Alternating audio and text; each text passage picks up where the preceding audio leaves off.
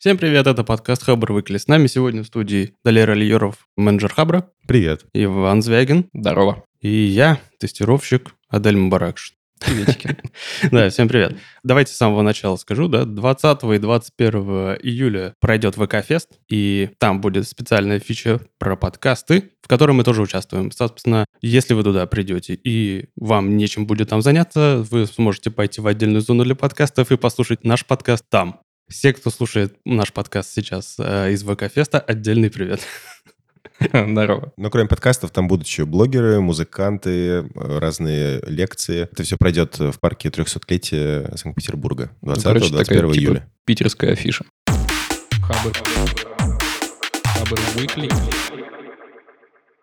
Ну что, поехали? Да. Что у вас там за новости есть? Чё, давайте начнем с этой, С чего? т- скажем так, с провокационной статьи под названием «На пенсию 22» от пользователя IOCommon. Что пишет? Это Катя, которой уже 22 года. И она рассказывает о том, что она уже очень, уже около года не работает и, видимо, счастлива от этого. Я на самом деле не очень понял из ее статьи. То есть она вроде как говорит, что много работала, выгорела и теперь отдыхает, а по факту, типа, она, получается, сидит сейчас э, без работы и не знает, чем себя занять. То есть, ну, двоякое ощущение у меня от этой статьи. Ну, Статья про ожидания и реальность. Есть она год не работает, она ожидала, что она там выучит английский, э, будет, посмотрит все сериалы, поиграет, э, научится новому, отдохнет, э, но в реальности выходит по-другому. То, что у нее есть время, но при этом она, например, не хочет ничего делать. Или у нее есть свободное время, чтобы встречаться с друзьями, а все друзья заняты. И поэтому у нее э, в итоге день ее проходит э, не так продуктивно, как она хотела. То есть, когда мы работаем, у нас есть какие-то фантазии, что вот, если бы я не работал, у меня было бы больше времени поспать, больше времени на свои какие-то личные дела, чтобы что-то новое научиться. А в итоге, когда появляется свободное время, ничего-то делать и не хочется. Мне кажется, у нее были завышенные ожидания от того, как долго она сможет э, продолжать э, вот кайфовать от того, что она не работает. То есть год это что-то чересчур. Если бы она взяла длительный, по-настоящему длительный отпуск, типа месяц, за месяц можно успеть э, и кайфануть, и соскучиться по делам. Ну, я не знаю, у меня обычно так. Честно говоря, даже месяц я никогда в отпуске не был, максимум три недели. И вот на третью неделю я уже такой, типа, о, давайте что-нибудь займемся.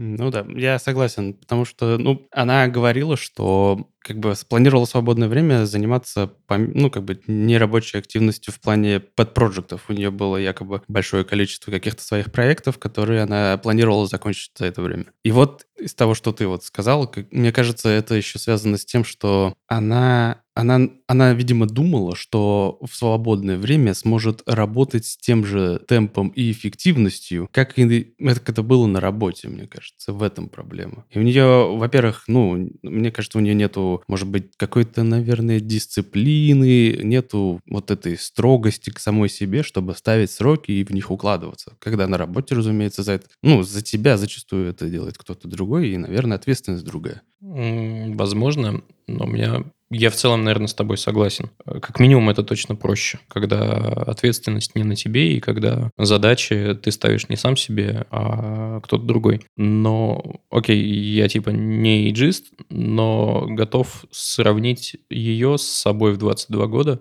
Ну и, блин, я в 22 года э, не был целеустремленным, скажем так. Ну, наверное, если, цели если у меня была возможность э, ничего не делать, я ничего не делал. Возможности не было обы- обычно. Ну, Но если такая возможность была, я, ну, не знаю, шел в парк э, или ехал на метро Октябрьская. Ну, в общем, за нее можно на самом деле порадоваться в плане того, что она в 22 года так э, ну, усердно работает. Это, ну, на самом деле, не так часто встречается, потому что я тоже в 22 был лентяем полным. И, ну, наверное, если бы я встретился с собой в те- та- из тех лет, я бы, наверное, подзатыльник себе дал. Но как бы давайте просто поговорим про причины выгорания. И особенно это почему-то, особенно это распространено среди айтишников, наверное, и в других сферах это есть, просто не освещается. Слушай, у нас на моем круге же проходили исследования про выгорание, и, в общем, выгорают все. Ну да, логично. Н- Нет ни- никакой разницы. Ну, видимо, просто айтишники громче об этом кричат. Ну, да, наверное. Потому что распорядок айтишника, если мы берем там, человека, который исполнитель, да, он обычно просто сидит за компом и что-то делает. Там кодит, не кодит, другой вопрос. И у тебя весь день так проходит. Если ты айтишник, там, условно, управленец, у тебя есть, наверное, некое разнообразие. Ты куда-то на какие-то встречи ходишь, что-то выходишь из офиса в конце концов. Вот. Маленькое уточнение. Почему, собственно, случился этот год отпуска и пенсии? Mm. Потому что она эмоционально выгорела, мы просто об этом не сказали. Она работала по 12 часов, брала в какой-то момент много рутинных задач, вот, и в конце концов не выдержала и ушла вот в такой длительный отпуск. Но здесь все-таки надо упомянуть то, что, скажем так, вот это вот выгорание, оно ведь у всех разное. Ну, то есть у кого-то оно может случиться в 22 после 12-часового рабочей недели, а у кого-то после трех месяцев по 15 часов работы и сильных кранчей 7 дней в неделю, и все норм. как бы я из своего опыта могу сказать. Вот, я это все хотел упомянуть э, с тем, что вот когда работал в геймдеве, очень часто в геймдеве говорят про кранчи. Так, ну, это, это ненормально, но без этого не справятся. Я это осуждаю, но и, скажем так, как это исправить, тоже не знаю как. Собственно, я к тому, что у нас был кранч перед релизом, мы все работали на износ, и, ну, мы справились, и в итоге, ну, получили какое-то удовлетворение от отзывов и так далее, и, ну, в общем, достигли какого-то результата, но выгорели все, выгорели сильно, но скажем так, в отпуск никто не ушел. Потому а... что не мог или потому что не хотел? В основном потому что не мог. Это я к тому вот хотел привести, что на Западе это нормальное дело, когда вот, например, после какого-то сложного, длительного проекта человек уходит в долгий бессрочный отпуск, скажем так, чтобы отдохнуть. Ну, типа, это может продолжаться много месяцев. И я не знаю, во-первых, это, ну, правильно ли, потому что я сам, ну, как бы сильно не работал, действительно, через буквально пару недель уже просто начинаю страдать от безделия и скучать по работе. А во-вторых, ну, типа, в России это в принципе не распространено. Может быть, только среди топ-менеджмента. И у меня вот вопрос, это хорошая практика вообще или как? Практика уходить э, в длительный отпуск? Ну да, ну просто, по-моему, в России это не, ну, начальством не поощряет, не одобряется. Мне кажется, это хорошо, когда ты это делаешь не потому, что тебя все достало, и ты хочешь бросить, а когда это как бы э, время, которое ты хочешь посвятить чему-то новому. А если у тебя э, срыв нервный, эмоциональное выгорание, и ты берешь год, чтобы восстановиться, мне кажется, это не очень круто. Надо научиться жить так, чтобы ты не выгорал, чтобы более оптимально, что ли, как-то работать, не выгорать и получать удовольствие Следует действительно отметить, что во фразе э, словосочетания эмоционального выгорания эмоции — это самое главное. Э, и в плане поощрения действительно сложно войти, как-то найти вот какой-то конечный, ну, наверное, конечный результат, потому что многие проекты, они, они вот не, не кончаются, то есть они продолжаются, поддерживаются годами и так далее. Собственно, как в таком случае найти... Но есть майлстоуны. Ну вот, ну, майлстоуны. Ну, а представь какой-то крупный проект, которым уже многие годы пользуются люди. Ну, как, откуда отзывы? Ну, а в, в этом уже, мне кажется, должен быть какой-то большой вклад э, твоего руководства. Ну, все приходит к э, тому, что да. Ну, то есть за своими подчиненными нужно в хорошем смысле э, ухаживать, следить. Ну, чтобы было комфортно и, не знаю, давай скажем, экологично. Да, мне кажется, это правильное слово. Э, без этого выгоранием, мне кажется, грозит, ну, типа всем. Ну ладно, давайте еще к следующему, скажем так. А, у меня вот, мы поговорили, от чего это может быть, да, а вот у вас случалось выгорание? Да. А да. Тебя, Далер? Наверное. Возможно, продолжается.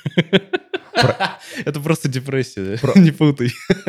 Не, нет, э, не депрессия. Со всеми этими явлениями очень сложно понять, э, что есть что. Ну, типа, мы говорим вот эмоциональное выгорание, может, мы вообще имеем в виду что-то другое. Может, мы имеем в виду просто усталость. Когда говорим про депрессию, может, мы имеем в виду не вот это вот заболевание, которое на самом деле, а просто какую-то там грусть или ну, то есть я не... Не, думаю, ну то, что это синонимы, мне кажется, даже если это синонимы э, одного и того же, это не значит, что это не нужно обсуждать. Если даже ты очень сильно устал настолько, что ты не можешь работать и тебе ничего не хочется, чтобы вот так долго не, не объяснять, мы называем это эмоциональным выгоранием, э, не знаю, тебя ничего не мотивирует, ну, значит, есть проблема. Да, вот. я, я про это, чтобы мы дали какое-то пояснение, что мы имеем в виду. Да, ну вот, вот мне кажется, если мы все согласны, вот с такой примерно формулировкой.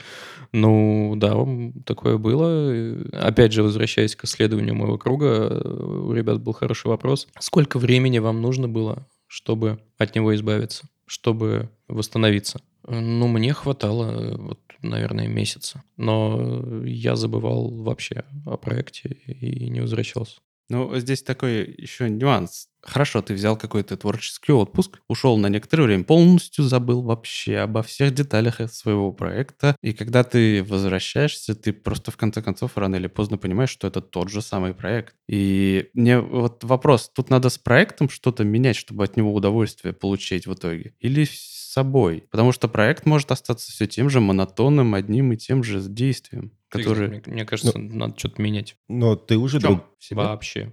И в проекте, и в себе. Ну, то есть, если после длительного отпуска ты приходишь на тот же самый проект, но ты уже другой, ты можешь как-то повлиять на этот проект договориться, что у вас будут, например, мелкие задачи, от которых вы будете быстрее отдачи получать и, соответственно, эмоционально какое-то, э, ну, вознаграждение какое-то от этого радость. Э, может быть, там договориться о переводе на другой проект. Если говорить про причины выгорания, вот по моим наблюдениям я вижу э, две причины. Первая — это про то, что мы часто не очень понимаем себя, то есть что мы на самом деле чувствуем. Можем ли мы работать действительно столько, вот сколько мы работаем. А второе — это про то, что мы иногда хотим как будто соответствовать какому-то ожиданию, что есть какая-то установка, что мы должны много работать, например. И если я раб- буду работать меньше, соответственно, я, ну, условно, буду за это как-то осужден, например, потому что все работают много. Ну, то есть есть культ какой-то, какого-то трудоголизма, культ э, вот этого достигаторства, например. И вот э, в этом конфликте из того, что ты как будто бы сам, ну, в своей голове с придуманными правилами, ну, не соответствуешь им, и тому, что ты не всегда понимаешь вообще, что в конкретный момент с тобой сейчас происходит эмоционально, вот э, тоже приводит к этому выгоранию. Я согласен. Мне кажется, что во всей этой истории важно разрешать себе говорить. Ну, типа, не бояться говорить не сам с собой, не, там, не с близкими. И, что самое интересное, с коллегами и с начальством тоже. Э, важно всегда себе отдать отчет о том, что твой начальник — это точно такой же человек. Он ничем не лучше и не хуже. Он просто, возможно, опытнее, а может быть и нет. Э, поэтому всегда все нужно обсуждать. Если тебе что-то не нравится, нужно об этом сказать. Конец. Ну, это еще одна причина, может быть, то, что ты не можешь выговориться, у тебя напряжение растет, вот, и от этого тоже выгораешь. Ну, вот я согласен. Я, например, жуткий интроверт, я о себе не люблю говорить. Ну, смотри, и, э, я к тому, что э, понятно, почему боятся поговорить, типа, с начальством и сказать, что их что-то там не устраивает. Боятся, что тебя уволят. Чуваки, если вас уволят за то, что вы сказали, что вас что-то не устраивает... Может, оно и к лучшему? Типа, да. Типа, ну, старайтесь не работать с мудаками. Вот, вот и все. Пользователь под ником Мильфгард, это Сергей Абдульманов, написал на Хабре пост про японский интерфейс в реальном мире. Он съездил в Японию и написал серию постов про то, как там вообще э, люди живут. Иначе. Вот. Иначе, да. В этом посте он делится наблюдениями о разных приспособлениях, интерфейсах э, в Японии. Очень сложно этот пост обсуждать, потому что здесь в основном одни картинки. И... Ну, мы можем описывать. Ничего-ничего, давай попробуем. Ну вот э, из того, что мне больше всего приглянулось, э, то, что для слепых не только есть э, шрифт Брайль, например, но еще они делают объемные схемы помещений. То есть ты можешь э, натурально пощупать вот здесь вот лестница, здесь вот э, переулок. По-моему, очень круто. Прикольно. А... И, и все это добавляется еще голосовым интерфейсом. То есть ты жмешь на кнопку, он тебе поясняет. Круто. А насколько объемными? Я что-то не помню такую фотку. Типа прям 3D-3D или просто выпуклая? Ну, а, она, она выпуклая чуть-чуть. То а. есть там чуть-чуть углубление для лестницы, коридоры, стенки, перегородки. Я тут же включаю занудство, а это типа стандартизировано хотя бы в рамках страны или типа приходи и пытайся понять, что это значит на ощупь, а в другом месте будет иначе на ощупь, скажем, там будет лестница другой формы. Ну как быть-то в этом случае? Интересный вопрос, не знаю. Я думаю, что в случае с японцами все четенько. В этом и прикол, на самом деле, всего поста у японцев все четенько. Ну, я вот хочу восхититься, вот, во-первых, их системой транспортного сообщения, потому что поезда, что в метро, что в обычной электричке, они, во-первых, ходят точнее, чем часы. Ну, типа секунду в секунду. Секунду в секунду. Во-вторых, у них там, ну вот мне особо нравится, что у них есть четкие разметки входов и выходов, есть четко очерченные места на полу, где типа выход, а где можно стоять, чтобы ждать очереди, чтобы войти. Это круто. И типа поезд никогда не проезжает ни на сантиметр. Знаешь, что по-настоящему круто? Люди пользуется этой разметкой по-настоящему. Да. У нас тоже есть разметка э, на некоторых станциях, где вход, а где выход. Ну да, согласен. И чё? Всем, всем пофигу. И э, я хочу вспомнить один момент. Мне прям он врезался в памяти. Для меня это дикость какая-то. Однажды я читал историю о том, что поезд, по-моему, просто электричкой какой-то, опоздал на 20 секунд. И оператор э, вот этих перевозок прилюдно по телевидению приносил извинения всем жителям этого города. Ну, хорошо, что да, хотя бы там не сделал себе сипуку и что-нибудь в этом роде. Н- Ну, блин, это круто, что так серьезно относится. Мне кажется, что э, если бы к делам так серьезно относились все и не делали фигню, мир стал бы чуть лучше. Мне кажется, у них очень сильно прям культивируется вот эта ответственность. Со стороны, я не знаю, как у них на самом деле, но со стороны это все кажется немного таким болезненным, очень э, э, серьезным отношением к себе, очень требовательным отношением к себе. Ну и в этом, кстати, прикол со статистикой как раз по выгоранию, самоубийствам и прочим психическим раскладам в Японии. У них там все не слава богу в этом смысле. Может быть, совсем некорректно и российски это будет звучать, но у меня вот образ японца в голове это э, немножечко пьяненький, грустный, с э, развязанным галстуком японец э, поет караоке после работы. Ну да. Алкоголь в целом в цивилизованной Азии алкоголь это, ну не то, что прям проблема, но это способ, наверное, решения многих проблем традиционно, которые в, в другой части мира решаются не алкоголем. Люди э, там склонны прибухнуть. Забавный факт насчет их трудоголизма. Я типа, недавно узнал новость о том, что когда в, кажется, Китае или в Японии, по-моему, в Японии открыли каршеринг, по статистике каршеринг чаще всего заказывали для того, чтобы поспать.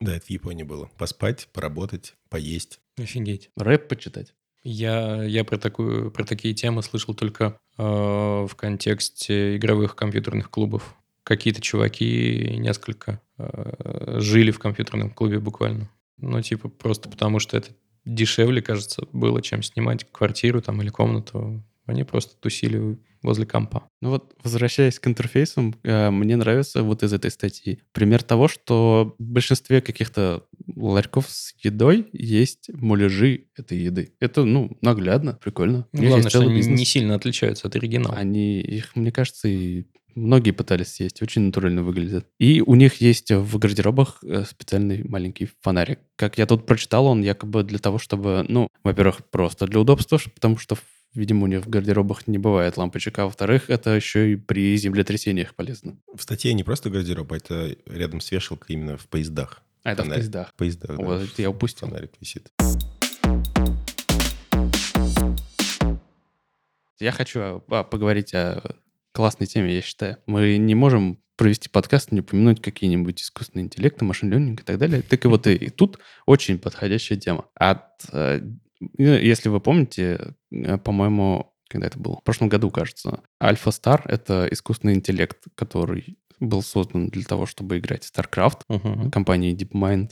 Разорвал в пух и прах ну, киберспортсменов, которые были против него выставлены. И они продолжают, компания DeepMind продолжает развивать свой вот этот вот продукт. Не знаю, скорее всего, ну, я на самом деле не знаю для чего, но это сейчас обсудим. В общем, они выпустили вот этот Альфа Стар, свободный доступ, и люди, которые сейчас играют в рейтинговые игры в StarCraft, могут, ну, отдельно настройку включить для того, чтобы попасть в матчмейкинг против этого искусственного интеллекта. Он, во-первых, будет полностью анонимным, ну, то есть игрок не узнает, что это искусственный интеллект, а во-вторых, он будет не настолько свирепым, и там скрутит немножко, скажем так, сложность, да. Вот. И, ну, как вы считаете, для чего это может быть полезно? Э, Ну, я понимаю, для чего это нужно. Ради денег. Это понятно. Ну, все ради денег. Это понятно. Но я имею в виду, я вот вижу только, наверное, то, что вот, ну, конкретно его можно использовать для просто действительно хорошего искусственного интеллекта в одиночных компаниях, например. Это раз. Два. Возможно, это поможет разгрузить серваки, потому что м, деятельность э, нейросетки, она ну, более предсказуема, чем, там, не знаю, наплыв юзеров на сервер. Мне кажется, это более прогнозируемая история, это позволит, ну, в, в большом масштабе, а масштаб большой, костырь. Но вот насколько сильно, Не, не знаю. Я слышал версию про то, что не совсем корректно говорить, э, что машина победила человека, пот- потому что все эти победы происходят вот э, в замкнутых системах, типа э, шахмат, го, старкрафта, где правила все понятны, и машине там не нужно учиться чему-то, что она не понимает. То есть там нету каких-то неопределенностей. И вот вторая часть, насколько я понял, она с неполной информацией, вторая часть StarCraft, это игра с неполной информацией, поэтому противники не всегда могут видеть друг друга. И здесь, получается, появляется какая-то доля неопределенности, в которой можно обучить, э, собственно, э, машину. И, соответственно, это уже не совсем вот те э, понятные, четкие игры. Здесь есть какая-то доля неопределенности, и это ну, что-то новое для машинного обучения. Ну, типа исследование, получается. Такое в, в Боль- реал-тайме. чуть надо. более сложная задача. Да-да-да. Интересно ли вам было играть с ботами во что-либо? Я вот играл только в шутеры с ботами. Не, никогда не было интересно. Они никогда не поспевали за моими навыками. Ах ты, какой хитрый. Либо наоборот было.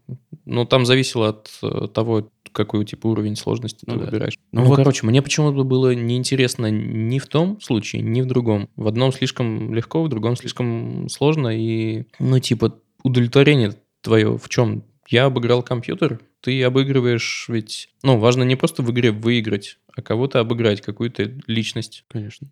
Вот в этом прикол, мне кажется. И, ну, блин, это, это вот не аркада. Когда состязательные игры не аркадные, это что-то... э, Ну, смотри, здесь же суть в том, что он будет анонимным, и человек не узнает, что он играет против искусственного интеллекта. Он будет думать, что против него обычный человек. То есть э- элемент азарта, скорее всего, полностью останется, потому что ну, он не дифференцирует. А потом окажется, что все играют только с искусственным интеллектом. Вот. Я к этому хотел привести, что в итоге-то когда-то, видимо, может произойти такая ситуация, что, ну, люди либо... Чуваки, у меня, короче, осенило такой мыслей о том, что бизнесово компании выгодно, чтобы юзер был счастлив. Да, А нейросетка сможет подстраиваться под игрока так, чтобы ему было достаточно сложно, но он выигрывал и ловил больше кайфа, и проводил больше времени в игре, и тратил больше денег, и, в общем, вы поняли. Вот э, в качестве engagement хочу привести пример, потому что такая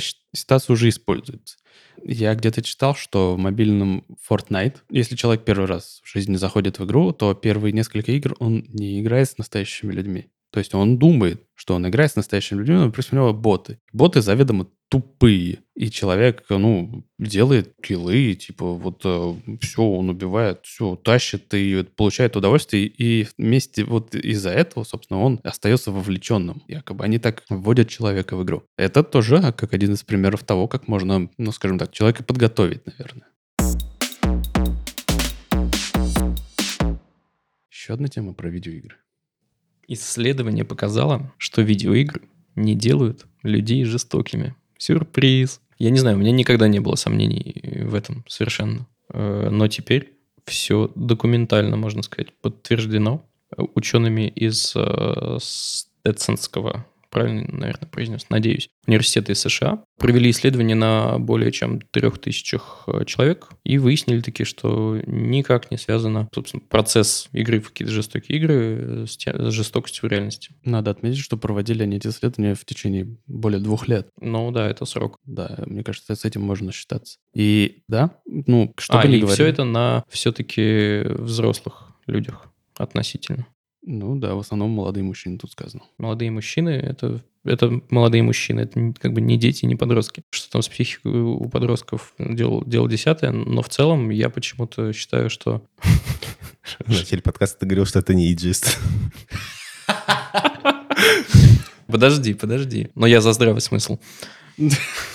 Вот. Я просто не понимаю, а- откуда возникают и у каких людей сомнения, что, э, не знаю, тот, кто пошел в школу и расстрелял там своих учеников, В смысле? Ну, come on, типа пару лет назад, э, ну, да нет, даже больше, наверное, лет пять назад, наверное, был один известный американский адвокат, фамилии Томпсон, если я не ошибаюсь, но я не уверен, который очень сильно топил против GTA и, и же подобных с ними игр. Он говорил, что они просто прям как триггер для детей, со слабой психикой, и они начинают сходить с ума и стрелять друг друга. Но в итоге он, скажем так, он выдвинул много исков против Rockstar и прочих компаний. Мгм. Он, мне кажется, по-моему, ни один из них не кончился ничем.